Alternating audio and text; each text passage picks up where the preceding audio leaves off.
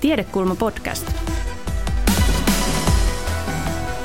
Mä kerron ensin vähän, mikä on mun määritelmä rakenteelliselle väkivallalle ja sitten mä puhun vastarinnasta ja yhteisöstä, koska nämä käsitteethän ei ole sellaisia, että nämä olisi niin kuin määritelty ja tässä on tämä käsite ja näin tästä puhutaan, vaan tutkijat on, on vuosikymmeniä jo puhunut rakenteellisesta väkivallasta, eli tästä löytyy sosiologiasta, politiikan teoriasta, historiasta löytyy paljon erilaisia määritelmiä.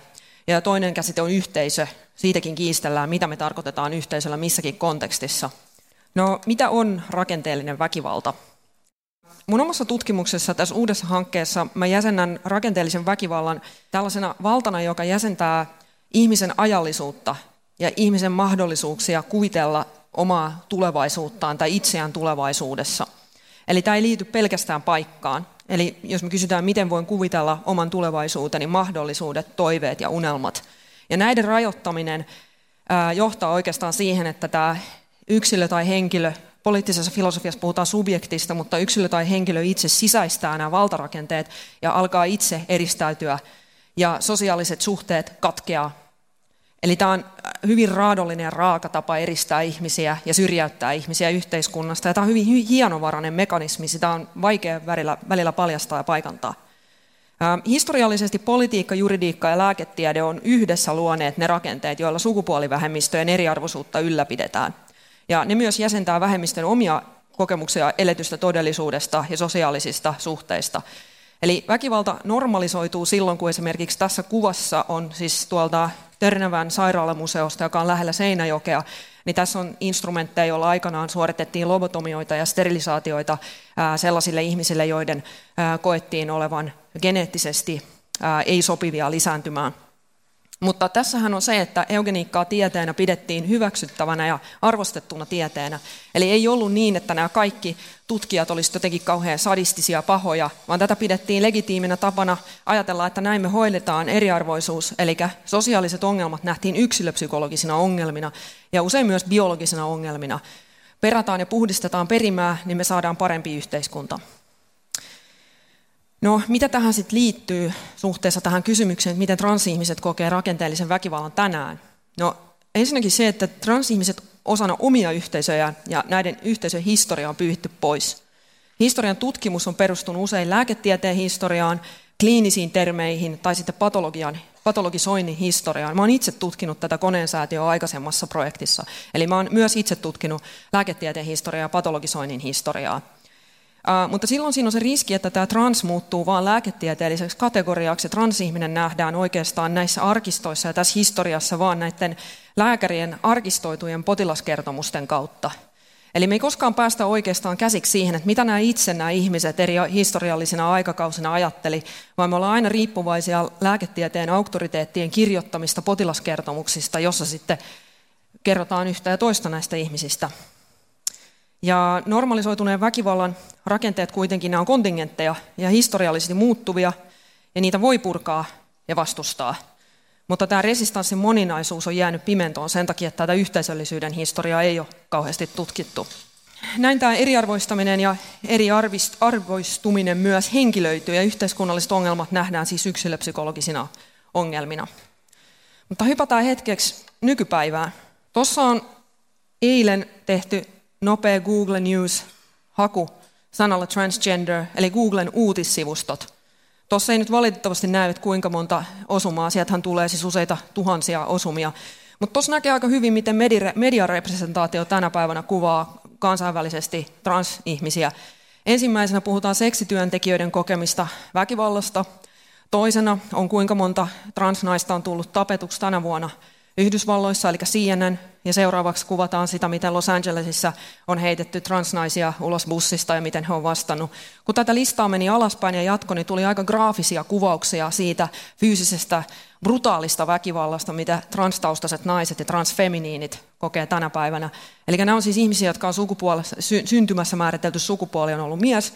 He ovat mahdollisesti käynyt läpi sukupuolen korjauksen tai sitten ei, mutta heidät tulkitaan niin kuin feminiinisiksi ihmisiksi, ja he, siis riippuu tietenkin henkilön itseilmaisusta, miksi he itse itsensä niin kuin nimittävät tai identifioituu, mutta se mikä tässä on, on tämmöinen niin kuin feminiinisyyden ää, väkivaltainen ää, kontrollointi Eli lisääntynyt mediarepresentaatio tänä päivänä on myös johtanut siihen, että vaikka transihmisiä mediassa ja sukupuolivähemmistöjä mediassa koko ajan enemmän, niin myös väkivalta on lisääntynyt hälytysmäisesti ja myös viharikokset. Ja tähän liittyy sitten semmoinen myös, että sukupuolen korjausprosessi, eli just tämä lääketieteellinen puoli on ollut niin kuin 50-luvulta lähtien semmoinen konteksti, jossa ei-sukupuolivähemmistöihin kuuluvat ihmiset, siis ihmiset, jotka ei kuulu näihin vähemmistöihin, on sitten puntaroinut ja pohtinut niin kuin transihmisten ja arvioinut heidän kelvollisuutta, muun muassa niin kuin moraalista kelvollisuutta kansalaisina, vanhempina, työntekijöinä, urheilijoina, oppilaina, lapsina ja niin poispäin.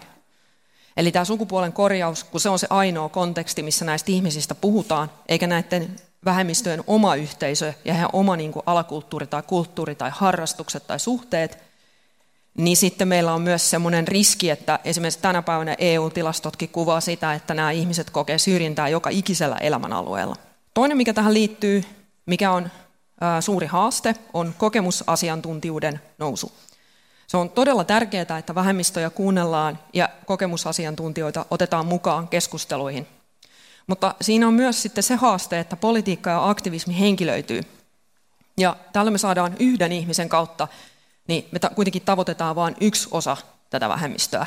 Eli vaikka tämä on todella tärkeää, mä en väitä, että kokemusasiantuntijuudesta pitää luopua, mutta silloin kun se tavallaan otetaan sen yhden yksilön kertomus ja siitä tehdään yleistäviä päätöksiä tai ajatuksia koskemaan kokonaista, hyvin moninaista yhteisöä, niin silloin me kohdataan erilaisia haasteita siinä, mitä me ymmärretään sukupuolivähemmistöjä.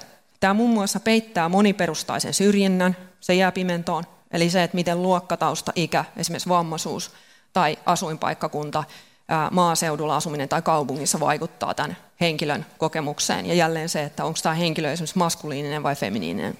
Ketkä syrjäytetään silloin tällaisesta keskustelusta, tällaisesta julkisesta keskustelusta? No muun muassa ne ihmiset, jotka ei halua tai ei pysty esiintymään julkisesti. Ja tässä mun mielestä just tämä, mistä ei puhuta, niin tutkijoiden ja toimittajien pitäisi olla yhteistyössä enemmän näiden vähemmistöjen kanssa, jotta me saadaan enemmän vastuullista ja eettistä tutkimusta ja journalismia. Koska meidän pitäisi ymmärtää, että myös hiljaisuus voi olla poliittista vastarintaa. Se, että ei suostu mediaan, se, että ei mene sinne puhumaan niillä ehdoilla, mitä esimerkiksi media asettaa.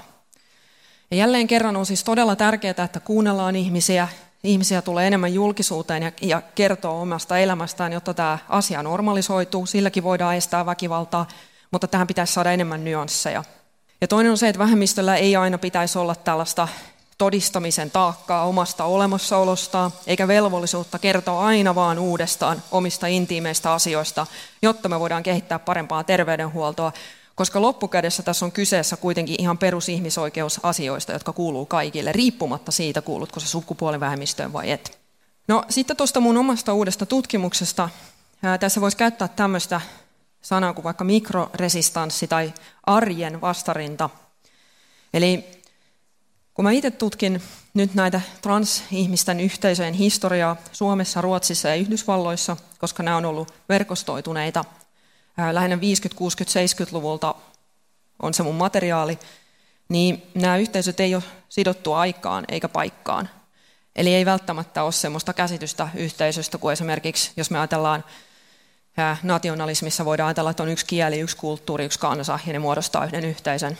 Vaan nämä ihmiset on ollut maantieteellisesti toistensa kanssa tekemisissä hyvinkin erilaisissa olosuhteissa, muun muassa kirjeenvaihdon kautta jo ennen, paljon ennen sosiaalista mediaa. Ja osa näistä kirjeistä on jo 1900-luvun alusta. Sitten on päiväkirjat, fiktiivinen kirjallisuus, valokuvat ja sitten 80-70-luvulla alkaa tulla tämmöisiä poliittisia tsinejä, eli semmoisia, mitä muun muassa anarkistiyhteisöt on printannut silloin ja monistanut, siis kopioinut tällaisia erilaisia monisteita.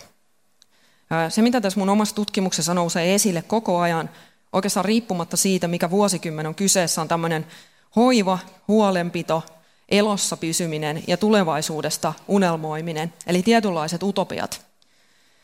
Silloin kun mitään terveydenhuoltoa ei ole saatavilla, tai terveydenhuoltoon liittyy niin rankka portinvartijasysteemi, että tämä tie on lähes mahdoton kulkea eteenpäin. Ja tässä liittyy myös paljon hiljasta tietoa, verkostoitumista, poliittista tietoisuutta ja tässä on myös mun mielestä tosi iso tämmöinen niin kuin voimavara ja rikkaus.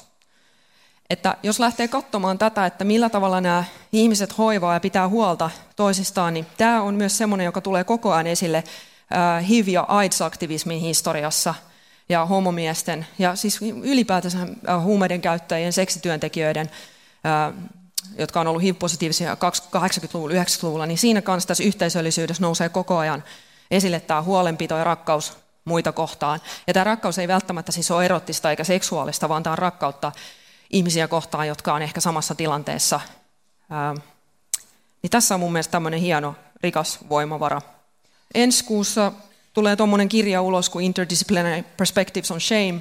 Siinä mulla on yksi artikkeli, ää, jossa mä oon pohtinut konkreettisena esimerkkinä häpeää. Ja mä oon miettinyt häpeää tämmöisenä niin kuin, ää, poliittisena ja relationaalisena käsitteenä, joka liittyy yhteenkuuluvuuden ja yhteisöllisyyden tarpeeseen. Eli mä en ajattele sitä pelkästään niin yksilöpsykologisena kokemuksena, vaan siinä taas on tämä yhteisö, joka hoivaa, suojaa, häpeän kanssa eläminen on yksi teema, siitä toipuminen ja stigman vastustaminen. Ja tässä mä oon siis tutkinut myös tätä varhaista HIV-AIDS-keskustelua ja queer, queer-yhteisöjen niin kuin, toimimista siinä kontekstissa. Ja lopuksi mä voisin sanoa tuohon vielä, että miksi meidän pitäisi tutkia tällaista arjen vastarintaa tai tämmöistä mikroresistanssia, että miksi meidän pitäisi ajatella, että pelkästään elossa pysyminen saattaa olla tämmöinen tärkeä resistanssin muoto, niin mä väittäisin, että se kertoo jotain todella oleellista siitä, miten valta itsessään toimii. Eli me tavallaan tutkitaan vastavaltaa, koska jo se, että vastustaa tätä valtaa, niin sekin on jo valtaa. Eli tässä on voimavara ja valta, joka toimii tätä tämmöistä rakenteellista väkivaltaa ja voitaisiin sanoa sortavaa, mutta myös tuottavaa valtaa vastaan. Ja tutkimalla sitä, millä tavalla sorretut vähemmistöt, jotka kohtaa tällaista väkivaltaa, niin pysyy elossa ja hengissä ja muodostaa omia yhteisöjä, niin se paljastaa jotain tosi oleellista siitä, millä tavalla väkivalta ja rakenteellinen väkivalta toimii meidän yhteiskunnassa. Eli siinä mielessä tässä on kosketuspintaa myös muihin yhteisöihin kuin sukupuolivähemmistöihin. Tämä on tämä mun esimerkki, mutta on muitakin esimerkkejä, jossa, jossa tämä toimii tällä tavalla. Kiitos.